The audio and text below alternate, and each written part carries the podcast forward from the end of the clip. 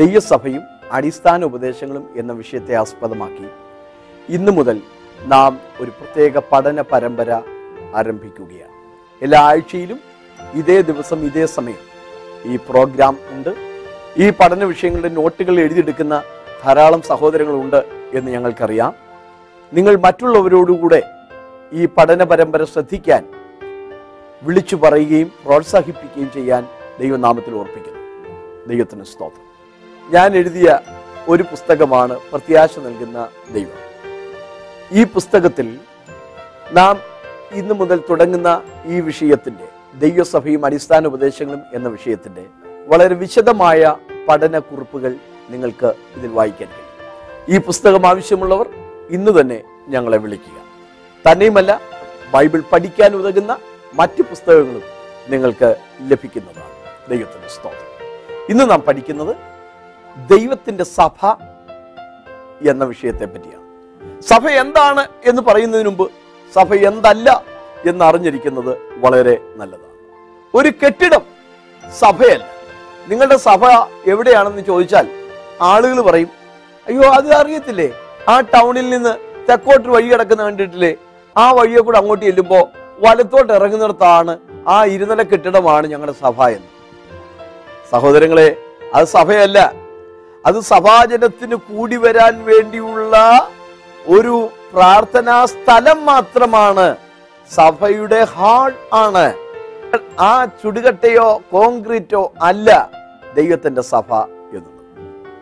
സമുദായവും ദൈവസഭയല്ല എന്താ സമുദായം നാം ഒരു മതപശ്ചാത്തലത്തിൽ ജനിച്ചു ആ മതത്തിന്റെ ചട്ടങ്ങളും ചിട്ടകളും പാലിച്ച് ജീവിക്കുന്നു അപ്പനും ഇപ്പാപ്പന്മാരും കൊച്ചപ്പന്മാരും മക്കളും കൊച്ചുമക്കളും ഒക്കെയായി കൂടി നിൽക്കുന്ന ഒരു സമൂഹം അത് ഒരു സമുദായമാണ് ഹിന്ദു സമുദായം മുസ്ലിം സമുദായം ക്രിസ്തീയ സമുദായം സമുദായമല്ല ക്രിസ്തുവിന്റെ സഭ എന്ന് പറയും ഏത് മതത്തിലോ ജാതിയിലോ സമുദായത്തിലോ ജനിച്ച മനുഷ്യനാണെങ്കിലും യേശു ക്രിസ്തുവിനെ കർത്താവും രക്ഷിതാവുമായി സ്വീകരിച്ച വിശുദ്ധന്മാരുടെ സംഘമാണ് ദൈവസഭ എന്ന് പറയുന്നത് സംഘടനയും സഭയല്ല സംഘടനകൾ എന്ന് പറയുന്നത് ഓർഗനൈസേഷൻസ് ആണ് ഡിനോമിനേഷൻസ് ആണ് അത് ഗവൺമെന്റിൽ രജിസ്റ്റർ ചെയ്യാനും തങ്ങളുടെ അംഗങ്ങളെ തിരിച്ചറിയാനും വേണ്ടിയുള്ള ചേരിതിരിവുകളാണ് ഒരു പ്രത്യേക രൂപക്കൂടോടുകൂടെ കെട്ടുപാടോടുകൂടെ നിലനിൽക്കുന്ന ഒരു പ്രസ്ഥാനം അത് സംഘടനയാണ് സംഘടന സഭ അല്ല സഭ എന്താണെന്ന് അറിയാൻ അതിൻ്റെ മൂലപദങ്ങൾ പഠിക്കുന്നത് നല്ലതായിരിക്കും ഗ്രീക്ക് ഭാഷയിൽ സഭ എന്നുള്ളതിന് ഉപയോഗിച്ചിരിക്കുന്ന രണ്ട് പദങ്ങളാണ് ഒന്ന് എക്ലിസിയ രണ്ട് കുര്യാക്കോൻ എന്നുള്ളത് യക് കാലയോ എന്നീ രണ്ട് വാക്കുകൾ ചേർന്നാണ് എക്ലിസിയ എന്ന ഒരു പദം വന്നിരിക്കുന്നത് യക് ടു ഔട്ട്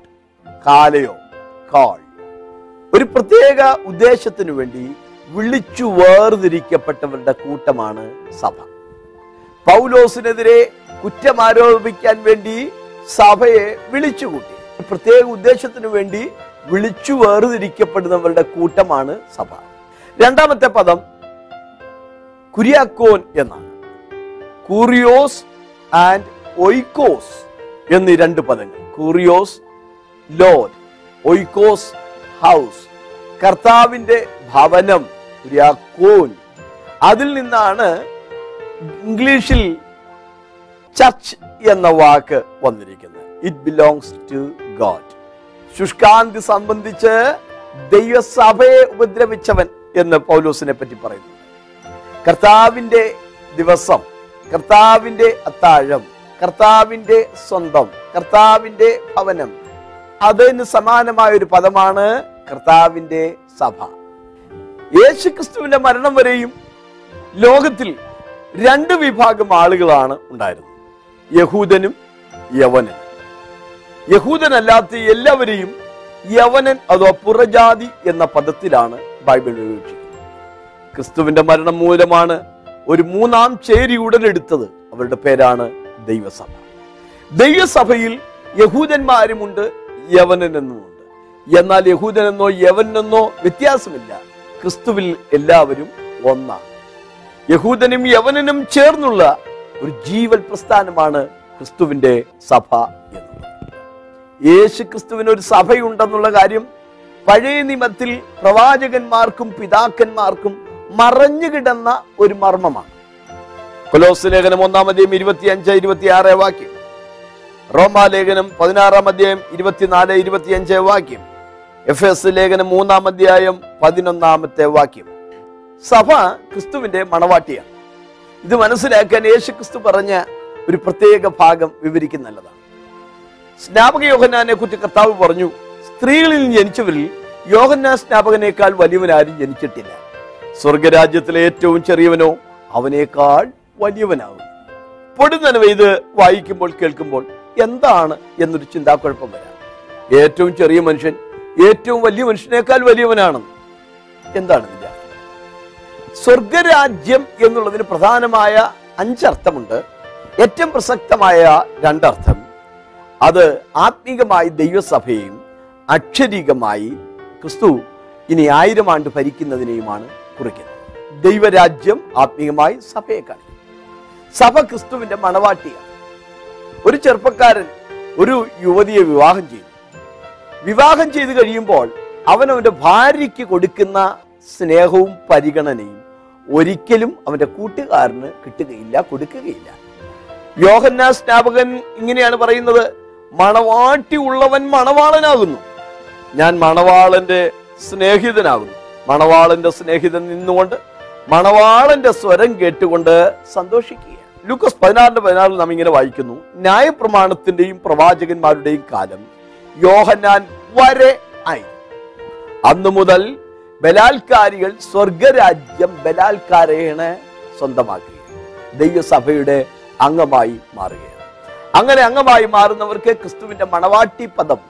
ക്രിസ്തുവിനോടൊപ്പം നിത്യയുഗം വസിക്കാനും വാഴാനുമുള്ള അധികാരവും അവകാശവും ലഭ്യമാവുകയാണ് ദൈവത്തിന്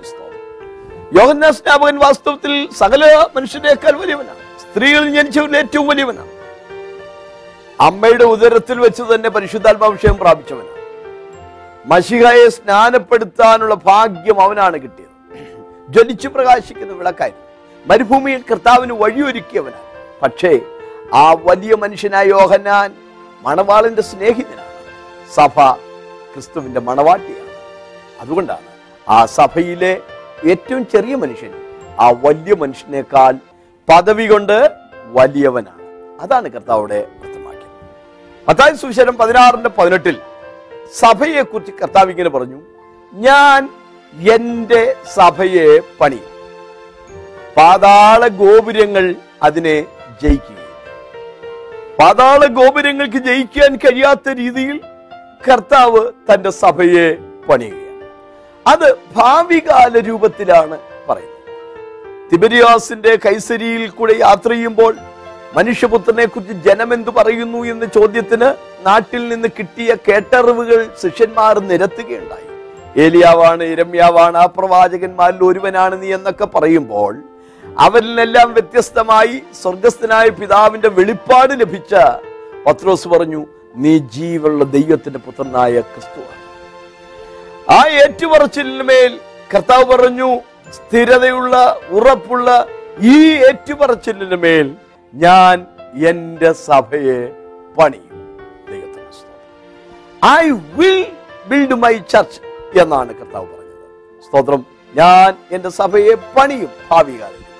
ആ പണി തുടങ്ങിയത് യേശു ക്രിസ്തു സ്വർഗാരോഹണം ചെയ്തതിന് ശേഷം പെന്തക്കോസ്ത് നാളിൽ പരിശുദ്ധാത്മാവ് വന്നപ്പോഴാണ് സഭ തുടങ്ങിയത് ആത്മാവിനാൽ ഒന്നിച്ചു പണിതു വരുന്നു എന്നാണ് സഭയെക്കുറിച്ച് വായിക്കുന്നത് പരിശുദ്ധാത്മാവ് വന്നപ്പോഴാണ് സഭയുടെ പണി തുടങ്ങിയത് ദൈവത്തിന് അന്നാണ് നമ്മൾ വായിക്കുന്നത് രക്ഷിക്കപ്പെടുന്നവരെ കർത്താവ് സഭയോട് ചേർത്ത് കൊണ്ടുപോകുന്നു സഭയുടെ സംസ്ഥാപനം നടന്നത് ബന്ധക്കോസ്ത് നാളിലാണ് ഞാൻ എൻ്റെ സഭയെ പണിയുമെന്ന് ഭാവികാല രൂപത്തിൽ കർത്താവ് പറഞ്ഞ ആ സഭയുടെ പണി തുടങ്ങിയത് ബന്ധക്കോസ്ത് നാളിലാണ് ആ ബന്ധക്കോസ്ത് അനുഭവത്തിൽ തന്നെ നിലനിൽക്കാനും തുടരാനും ശഠിക്കുന്ന അതിനായി ശ്രമിക്കുന്ന അതിനായി ഒത്തിരി ആഗ്രഹിക്കുന്ന വെമ്പുന്ന സമൂഹത്തെ പൊതുലോകവും കോസ്തുകാർ എന്ന് തന്നെയാണ് വിളിക്കുന്നത് സ്വർഗരാജ്യം അഥവാ ദൈവരാജ്യം ശക്തിയോടെ വരുന്നത് കാണുവോളം ഈ നിൽക്കുന്നവരിൽ ചിലർ മരണം ആസ്വദിക്കുകയില്ല എന്ന് കർത്താവ് പറഞ്ഞ ആ പ്രവചനം ബന്ധക്കോസ് നാളിൽ പരിശുദ്ധാത്മാവ് ശക്തിയോടെ വന്നപ്പോൾ യേശുവിന്റെ ശിഷ്യന്മാരിൽ പലരും മരിക്കുന്നതിന് മുമ്പ് തന്നെ ആ സഭയുടെ സ്ഥാപനം നടക്കുകയുണ്ടായി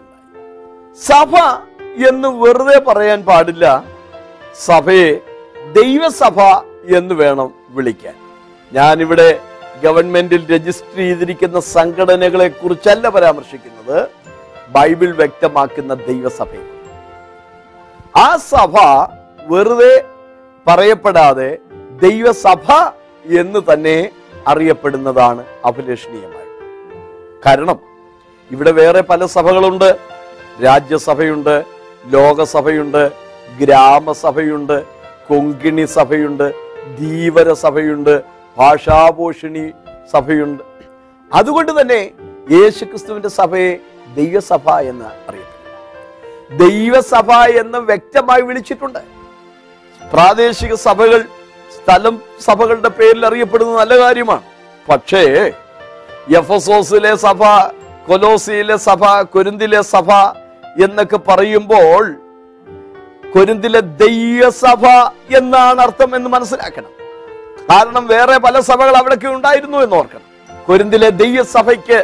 എന്ന് പൗലോസിന്റെ ആ വാചകമാണ് ഗിലാത്തിയിലുള്ള ദൈവസഭകൾക്ക് കൊരിന്തിലുള്ള ദൈവസഭകൾക്ക് സഭ എന്ന് മാത്രം പറയാതെ സഭകൾ ദൈവസഭ എന്ന് തന്നെ അറിയപ്പെടണം അതാണ് വേദപുസ്തകത്തിന്റെ വ്യക്തമായ മാതൃക പുസ്തകപ്രവൃത്തി ഇരുപത് ഇരുപത്തിയെട്ട് ദൈവത്തിന്റെ സഭയെ മേയ്പാൻ അധ്യക്ഷരാക്കി വെച്ചിരിക്കുന്നു ഒന്ന് ദിവത്തിയോസ് മൂന്നിന്റെ പതിനഞ്ച് താമസിച്ചു പോയാലോ സത്യത്തിന്റെ തൂണും അടിസ്ഥാനവുമായി ജീവനുള്ള ദൈവത്തിന്റെ സഭയാം ആലയം ഒന്ന് കോരിന്ത്യർ പതിനൊന്നിന്റെ ഇരുപത്തിരണ്ട് ദൈവത്തിന്റെ സഭയെ തുച്ഛീകരിക്കരുത് ഒന്ന് കോരിന്ത്യർ പതിനഞ്ചിന്റെ ഒൻപത് ദൈവസഭയെ ഉപദ്രവിച്ചതിനാൽ ധാരാളം വാക്യങ്ങൾ ഇനിയുമുണ്ട് സഭയെ നിർവചിക്കാൻ ഒരുപാട് കമ്മിറ്റികൾ കൂടിയിട്ടുണ്ട് എ ഡി മുന്നൂറ്റി ഇരുപത്തിയഞ്ചിലെ നിക്കിയ സുന്നഹദോസും എ ഡി നാനൂറ്റി അൻപത്തി ഒന്നിലെ കൽക്കതോൻ സുന്നഹദോസും ദൈവസഭയെ നിർവചിച്ച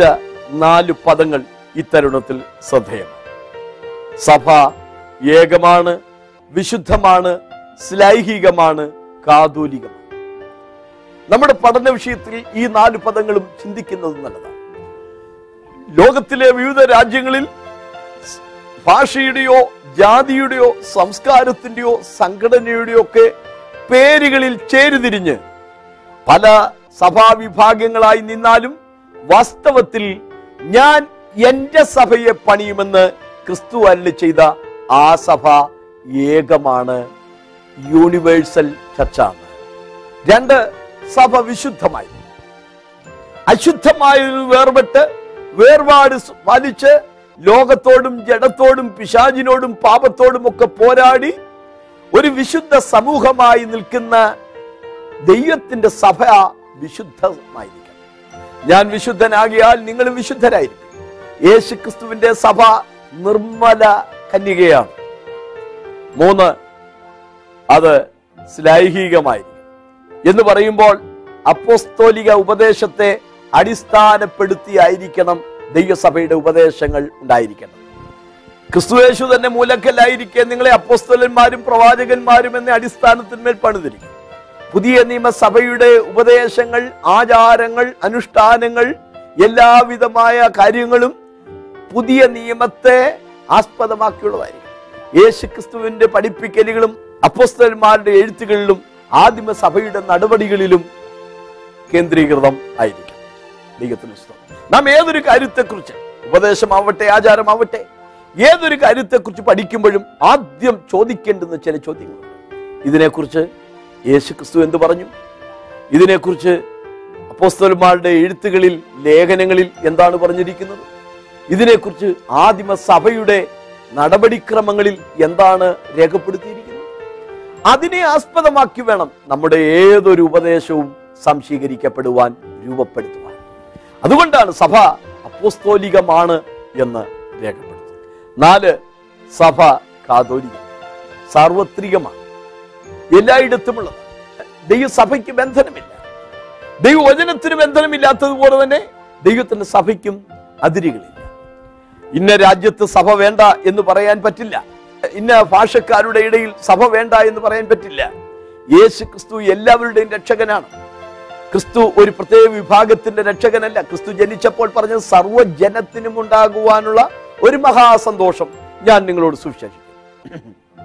എല്ലാവർക്കും വേണ്ടി ഒരുവൻ മരിച്ചിരിക്കെ സകല ഭൂവാസികളുമായുള്ളവരെ എങ്കിലേക്ക് നോക്കി രക്ഷപ്പെട്ടുകൊള്ളുവിൻ രക്ഷിപ്പാൻ ഞാനില്ലാതെ ഒരു രക്ഷകൻ ഇല്ലല്ലോ എല്ലാവരുടെയും മുഴങ്കാൽ മടങ്ങാൻ പോകുന്ന നാമം യേശുക്രിസ്തുവിന്റെ മുമ്പിലാണ് അതുകൊണ്ട് തന്നെ എല്ലാ ജനത്തിന്റെ ഇടയിലും ദൈവത്തിന്റെ സഭയ്ക്ക് വ്യാപനം ഉണ്ടാകേണ്ടതാണ് ഉണ്ടായിരിക്കേണ്ടതാണ് ദൈവസഭയെ ഉന്മൂലമാക്കാൻ ശ്രമിക്കുന്നവരോട് പണ്ട് പൗലോസിനോട് കർത്താവ് പറഞ്ഞ വാക്ക് തന്നെ ഞാൻ ഉദ്ധരിക്കുന്നു മുള്ളിന് നേരെ ഉദയ്ക്കുന്നത് നിനക്ക് ചൊവ്വല്ല ദൈവസഭയ്ക്ക് പ്രധാനമായ മൂന്ന് അവസ്ഥകൾ ഒന്ന് അതിന് പ്രാദേശികമായ ഒരു അവസ്ഥയുണ്ട് രണ്ട് അതിന് സാർവത്രികമായ ഒരു അവസ്ഥയുണ്ട് മൂന്ന് അതിന് അദൃശ്യമായ ഒരു അവസ്ഥയുണ്ട് ജനത്തിന്റെ സൗകര്യാർത്ഥം സംസ്കാരത്തിന്റെയോ സ്ഥലത്തിന്റെയോ ഭാഷയുടെയോ അടിസ്ഥാനത്തിൽ ഒരു ചെറിയ ഭൂപ്രദേശത്ത് കൂടി ആരാധിക്കുന്ന ജനസമൂഹമാണ് പ്രാദേശിക സഭ സഭ എന്ന പദം സുവിശേഷത്തിൽ രണ്ടിടത്താണ് ഉപയോഗിച്ചിരിക്കുന്നത് മത്തായ സുവിശേഷം പതിനെട്ടാം അധ്യായത്തിലും പതിനാറാം അധ്യായത്തിലും ഒരുവനൊരു ഒരു തെറ്റ് ചെയ്താൽ അവനെ അവൻ മാത്രമുള്ളപ്പോൾ ചെന്ന് നീന്ന് ബോധവൽക്കരിച്ച് അവനെ മടക്കി വരുത്തുക അല്ലെങ്കിൽ രണ്ടോ മൂന്നോ സാക്ഷികളുടെ വാമൊഴിയാൽ ഏത് കാര്യവും ഉറപ്പാക്കും പേരെ കൂടെ കൂട്ടിക്കൊണ്ടുപോയി അവനെ പറഞ്ഞു ബോധവാനാക്കി മടക്കി വരുത്താൻ ശ്രമിക്കുക എന്നിട്ടും അവൻ കേൾക്കുന്നില്ലെങ്കിൽ സഭയോട് അറിയിക്കുക അവിടെ സഭയോട് അറിയിക്കുക എന്ന് പറയുന്നത് ലോകത്താകമാനമുള്ള സഭയോട് അറിയിക്കുക എന്നുള്ളതല്ല ഇന്ന് ഈ വാചകത്തിന് ഒരു പ്രത്യേക പ്രസക്തിയുണ്ട് ഇവിടെ ഒരു ലോക്കൽ സഭയിൽ എന്തെങ്കിലും ഒരു പ്രയാസമുണ്ടായാൽ വാട്സപ്പിൽ കൂടെയും ഫേസ്ബുക്കിൽ കൂടെയൊക്കെ ലോകത്താകമാനം അറിയിക്കുന്ന സഹോദരങ്ങളെ നിങ്ങൾ ദൈവസഭയോട് ചെയ്യുന്ന ദ്രോഹമാണതെന്നുകൂടെ അറിഞ്ഞിരുന്നാൽ കൊള്ളാം സഭയോട് അറിയിക്കുക എന്ന് പറയുന്നത് പ്രാദേശിക സഭയുടെ കാര്യം അതായത് സുവിശേഷം പതിനെട്ടാം അധ്യായത്തിൽ രേഖപ്പെടുത്തിയിരിക്കുന്നതും സഭയോട് അറിയിക്കുക എന്ന് യേശുക്രിസ്തു പറഞ്ഞതും പ്രാദേശിക സഭയോടുള്ള കാര്യമാണ് സഭയ്ക്ക് പ്രാദേശികമായ ഒരു ഘടകം മത്തായി പതിനാറിന്റെ പതിനെട്ടിൽ ഞാൻ എന്റെ സഭയെ പണിയുമെന്ന് കർത്താവ് പറഞ്ഞതാകട്ടെ ഒരു സാർവത്രിക സഭ അത് ലോകവ്യാപകമായുള്ള ഒരു സഭയാണ് മൂന്ന് സഭയ്ക്ക് ഒരു അദൃശ്യ തലം ഉണ്ടായിരുന്നത് യേശു ക്രിസ്തുവിനെ കർത്താവിന്റെ രക്ഷിതാവുമായി സ്വീകരിച്ച് കർത്താവിന്റെ കൽപ്പനയാകുന്ന വിശ്വാസ സ്നാനം സ്വീകരിച്ച് കർത്താവിൽ മരിച്ചുപോയ വിശുദ്ധന്മാർ കോടിക്കണക്കിന് ആളുകൾ ഉണ്ട് ആ മരിച്ചുപോയ വിശുദ്ധന്മാർ സഭയുടെ അംഗങ്ങളാണ് ഇപ്പോൾ ജീവിച്ചിരിക്കുന്ന വിശുദ്ധന്മാരുണ്ട് ഇതിൽ ഇന്ന് നാം കാണുന്ന സംഘടനകളിലെല്ലാം സഭയുണ്ട് സമുദായത്തിലെല്ലാം സഭയുണ്ടായിരുന്നേക്കാം അതാരൊക്കെയാണെന്ന് നമുക്കൊരു പക്ഷെ തിട്ടമായി പറയാൻ പറ്റില്ല കർത്താവിനുള്ളവരെ കർത്താവ് അറിയും ഇനി കർത്താവിന്റെ വരവ് താമസിച്ചാൽ രക്ഷിക്കപ്പെടാനുള്ളവരും ദൈവസഭയുടെ അംഗങ്ങളാണ് അപ്പോൾ രക്ഷിക്കപ്പെട്ട ക്രിസ്തുവിൽ മരിച്ചുപോയവർ രക്ഷിക്കപ്പെട്ട ക്രിസ്തുവിൽ ഇന്ന് ജീവിക്കുന്നവർ കർത്താവിന്റെ വരവ് താമസിച്ചാൽ കർത്താവ് മുന്നറിഞ്ഞിരിക്കുന്നവരെ കർത്താവിനെ രക്ഷാനുഭവത്തിലേക്ക് കൊണ്ടുവരാനുള്ളവരും ഈ സഭയുടെ അംഗങ്ങളാണ് സ്തോത്രം സഭയ്ക്ക് പ്രാദേശികവും സാർവത്രികവും അദൃശ്യവുമായ ഒരു മണ്ഡലം ദൃശ്യവും അദൃശ്യവുമായ ഒരു മണ്ഡലം ദൃശ്യസഭ ഇന്ന് നമ്മൾ കാണും പക്ഷെ നമ്മൾ കാണാത്ത എത്രയോ സഭ അംഗങ്ങളുണ്ട് റഷ്യയിലുള്ള വിശ്വാസികളെല്ലാം നമ്മൾ കണ്ടിട്ടില്ല ചൈനയിലും കംബോഡിയയിലുമുള്ള വിശ്വാസികളെ നമ്മൾ കണ്ടിട്ടില്ല സിംബാബോയിലും കൊളംബോയിലുമുള്ള വിശ്വാസികളെല്ലാം നമ്മൾ കണ്ടിട്ടില്ല സഭയ്ക്ക് ഒരു അദൃശ്യ നൽകി സ്തോത്രം ഞാൻ എൻ്റെ സഭയെ പണിയും പാതാള ഗോപുരങ്ങൾ അതിനെ ജയിക്കുകയില്ല എന്നാണല്ലോ കർത്താവ് പറഞ്ഞത് അവിടെ പണി എന്ന പദം ഒന്ന് വിവരിക്കേണ്ടതാണ് പരിനിമത്തിൽ നാല് ആലയങ്ങളുണ്ടായിരുന്നു സമാഗമന കൂടാരം ചലോമോന്റെ ആലയം സെരുബാബേലിന്റെ ആലയം ഹെരോദാവിന്റെ ആലയം അതെല്ലാം നിലനിന്നു ഓരോ കാലഘട്ടങ്ങളിൽ തകർന്നു ഒരു സമയത്ത് ഒരു സഭ മാത്രമേ നിലവിലുണ്ടായി പരതിമത്തിലെ ഈ നാല് സഭകളും പണിതത് മനുഷ്യരായി ഓരോ കാലഘട്ടങ്ങളുണ്ടായി എന്നാൽ പുതിയ നിയമത്തിലെ സഭ പണിയുന്നത് ഒരു മനുഷ്യനല്ല യേശുക്രിസ്തു തന്നെ അതിന്റെ പണി നിർവഹിച്ചു വരികയാണ് ഞാൻ എന്റെ സഭയെ പണി ഒരേ സമയത്ത് രണ്ട് സഭ നിലവിലുണ്ടാവില്ല ഉണ്ടാവില്ല ഇനിയും വരാൻ പോകുന്നത് യഹൂദന്റെ ആലയം എന്ന് പറയുന്ന ഒരു ആലയമാണ് അതിന്നില്ല കാരണം ദൈവസഭ എന്നൊരു സഭ ഭൂമിയിൽ ഉള്ളത് കൊണ്ടാണ് ആ യഹൂദന്റെ ആലയം ഇവിടെ നിലവിൽ വരാത്തത് അത്തായി പതിനാറിന് പതിനെട്ടിൽ കർത്താവ് പറഞ്ഞു നീ പത്രോസാകുന്നു ഈ പാറമേൽ ഞാൻ എൻ്റെ സഭയെ പണിയുമെന്ന് പലരും ആ വാക്യം തെറ്റിച്ചു പറയാറുണ്ട് പത്രോസെ നീ പാറയാകുന്നു ഈ പാറമേൽ ഞാൻ എൻ്റെ സഭയെ പണിയുന്നു അത് വ്യാകരണം അറിഞ്ഞുകൂടാത്തത് കൊണ്ടും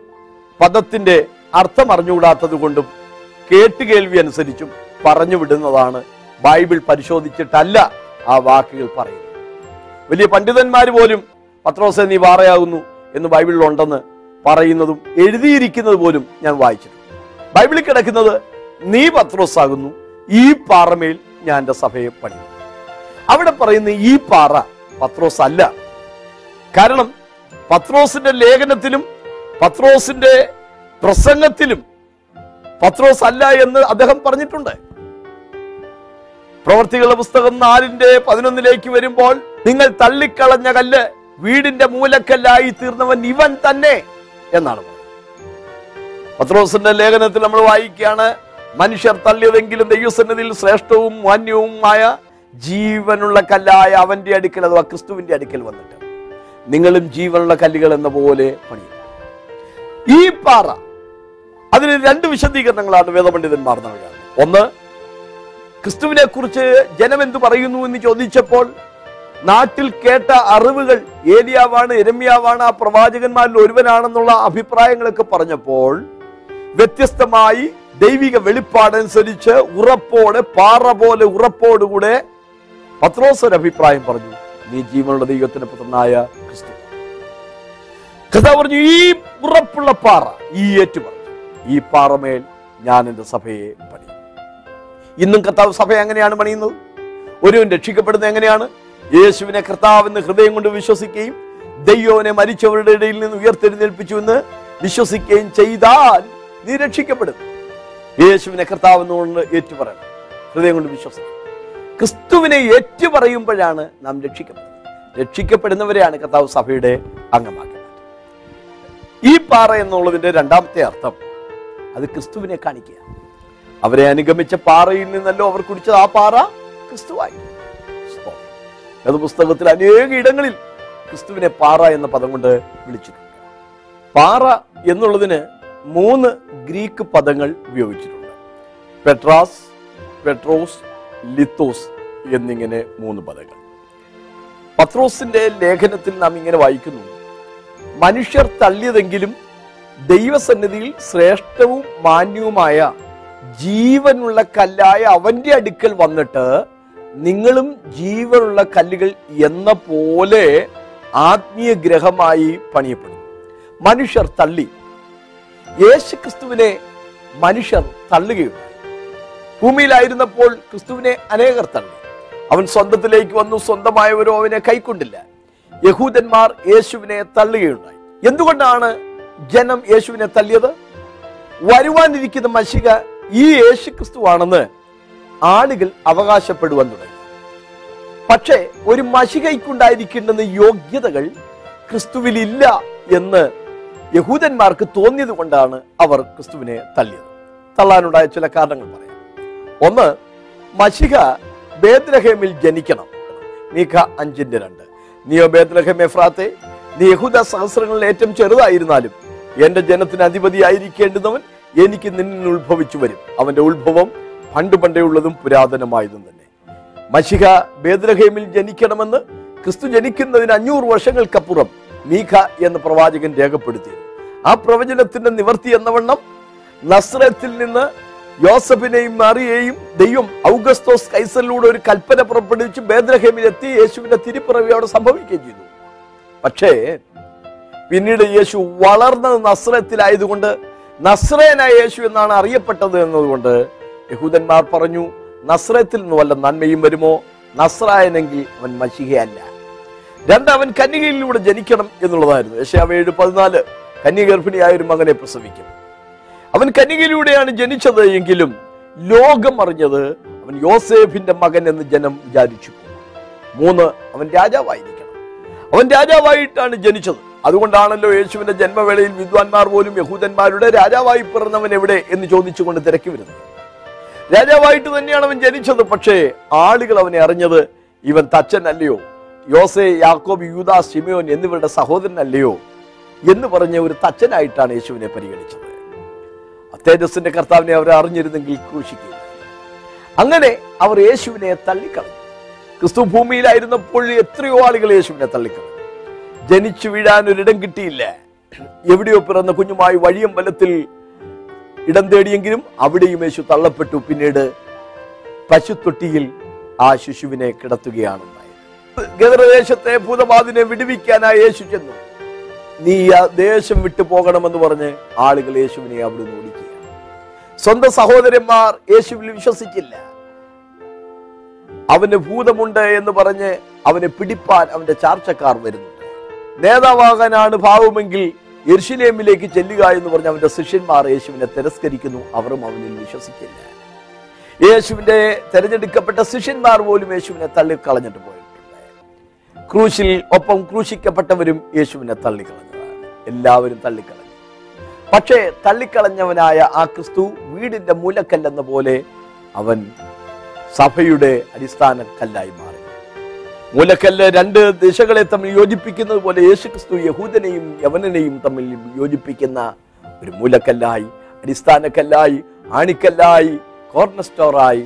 തലക്കല്ലായി ഒക്കെ അവൻ രൂപാന്തരപ്പെട്ടു പത്രോസ് പറയുകയാണ് മനുഷ്യർ തല്ലിയതാണ് ക്രിസ്തുവിനെ പക്ഷേ അവൻ ജീവനുള്ള കല്ലാണ് അവരെ അനുഗമിച്ച പാറയിൽ നിന്നല്ല അവർ കുടിച്ച ആ പാറ ക്രിസ്തുവായി ഇസ്രായേൽ മക്കളുടെ മരുഭൂ പ്രയാണത്തിൽ നാൽപ്പത് വർഷത്തിനോടകത്ത് മുപ്പത്തിനാല് സ്ഥലങ്ങളിൽ മാറി മാറി താമസിക്കുമ്പോൾ അവർ പോയിടത്തെല്ലാം ഈ പാറ അവരുടെ പിന്നാലെ ചെന്നു ആ പാറ ക്രിസ്തുവായിരുന്നു അവരെ അനുഗമിച്ച പാറയുന്നതിലോ അവരെ കുടിച്ച ആ പാറ ക്രിസ്തുവായിരുന്നു ആ ക്രിസ്തുവിന്റെ അടുക്കൽ വരുമ്പോൾ നമ്മുടെ ദാഹം തീരും പത്രോസ് പറയുന്നു അവന്റെ അടുക്കൽ വന്നാൽ നിങ്ങൾ ജീവനുള്ള കല്ലുകൾ എന്ന പോലെയായിത്തീരും ഗ്രീക്കിലെ മൂന്ന് വാക്കുകൾ പെട്രോസ് പെട്ര ലിത്തോസ് പെട്രോസ് എന്ന് പറഞ്ഞാൽ എ പീസ് ഓഫ് റോക്ക് ഒരു പാറ കഷ്ണം പത്രോസ് എന്ന് അതിനെ അർത്ഥമാക്കാം പെട്ര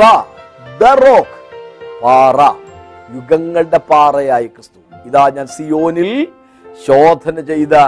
ഒരു അടിസ്ഥാന കല്ലിടുന്നു അവനിൽ വിശ്വസിക്കുന്നവൻ ലജ്ജിച്ചു പോകുകയില്ല അവനിൽ വിശ്വസിക്കുന്നവൻ ഓടിപ്പോകുകയില്ല അവനിൽ വിശ്വസിക്കുന്ന നിങ്ങൾക്ക് ആ മാന്യത ജീവനുള്ള കല്ലാണ് ജീവനുള്ള കല്ലായ ക്രിസ്തുവിൻ്റെ അടുക്കൽ വന്നാൽ നിങ്ങളും ജീവനുള്ള കല്ലുകൾ എന്ന പോലെയായിത്തീരും ആത്മീയമായ ജീവൻ നഷ്ടപ്പെട്ട് രക്ഷാനുഭവമില്ലാതെ ക്രിസ്തുവുമായി ബന്ധമില്ലാതെ അകന്നവനായി നീ ജീവിക്കേണ്ടതില്ല ക്രിസ്തു നിന്നെ ക്ഷണിക്കുകയാണ് അധ്വാനിക്കുന്നവരും ഭാരം ചുമക്കുന്നവരുമായുള്ളവരെ എല്ലാവരും എൻ്റെ അടുക്കൽ വരുവിൻ ഞാൻ നിങ്ങളെ ആശ്വസിപ്പിക്കും എൻ്റെ ചുമട് ലഘുവും എൻ്റെ മുഖം മൃദുവുമാകിയാൽ എന്നോട് കേട്ടെങ്കിൽ നിന്ന് പഠിപ്പിൻ എന്നാൽ നിങ്ങളുടെ ആത്മാക്കൾക്ക് ആശ്വാസം കണ്ടെത്തും ആത്മാക്കൾക്ക് ആശ്വാസം ലഭിക്കാൻ യേശുക്രിസ്തുവിൻ്റെ അടുക്കിലേക്ക് വന്ന് നിത്യജീവൻ പ്രാപിക്കുവാൻ ജീവനുള്ള കല്ലുകളായി മാറി ദൈവസഭയുടെ അംഗമായി തീരുവാൻ കർത്താവിൻ്റെ നാമത്തിൽ ഞാൻ നിങ്ങളെ ക്ഷണിക്കുകയാണ് കർത്താവിൻ്റെ മഹാകൃപയാൽ പതിനെട്ടോളം പുസ്തകങ്ങൾ എഴുതുവാൻ ദൈവം എന്നെ സഹായിച്ചു പല പതിപ്പുകൾ ഇറക്കി ചിലതിൻ്റെ കോപ്പികൾ ഉണ്ട് അത് ഞാൻ നിങ്ങളെ പരിചയപ്പെടുത്തുകയാണ് ക്രിസ്തുവിൻ്റെ ക്രൂശീകരണം ഒരു സമഗ്രമാണ് ഭൂജാതനായ നവീകരണത്തിനു വേണ്ടി ജീവിതത്തിൽ ഒരു നവീകരണം ആഗ്രഹിക്കുന്നവർക്ക് വേണ്ടി കൽപ്പനയും അനുസരണം ആത്മദൃഷ്ടി പ്രകാശിച്ച പ്രത്യാശ നൽകുന്ന ദൈവം എരിഞ്ഞടങ്ങും മുമ്പേ യഹോവ സാക്ഷികൾക്കുള്ള മറുപടി ഈ പുസ്തകങ്ങളെല്ലാം ആയിരക്കണക്കിന് ആളുകൾക്ക് ആത്മീക ജീവിതത്തിന് അനുഗ്രഹവും ആവേശവുമായി മാറിയിട്ടുണ്ട് തീർച്ചയായും ഈ പുസ്തകങ്ങൾ നിങ്ങളുടെ ജീവിതത്തെയും ചൈതന്യപ്പെടുത്തും ഇന്ന് തന്നെ താഴെ കാണുന്ന നമ്പറുകളിലോ വിലാസത്തിലോ ഈ പുസ്തകങ്ങൾ നിങ്ങൾക്ക് സ്വന്തമാക്കുവാൻ കഴിയും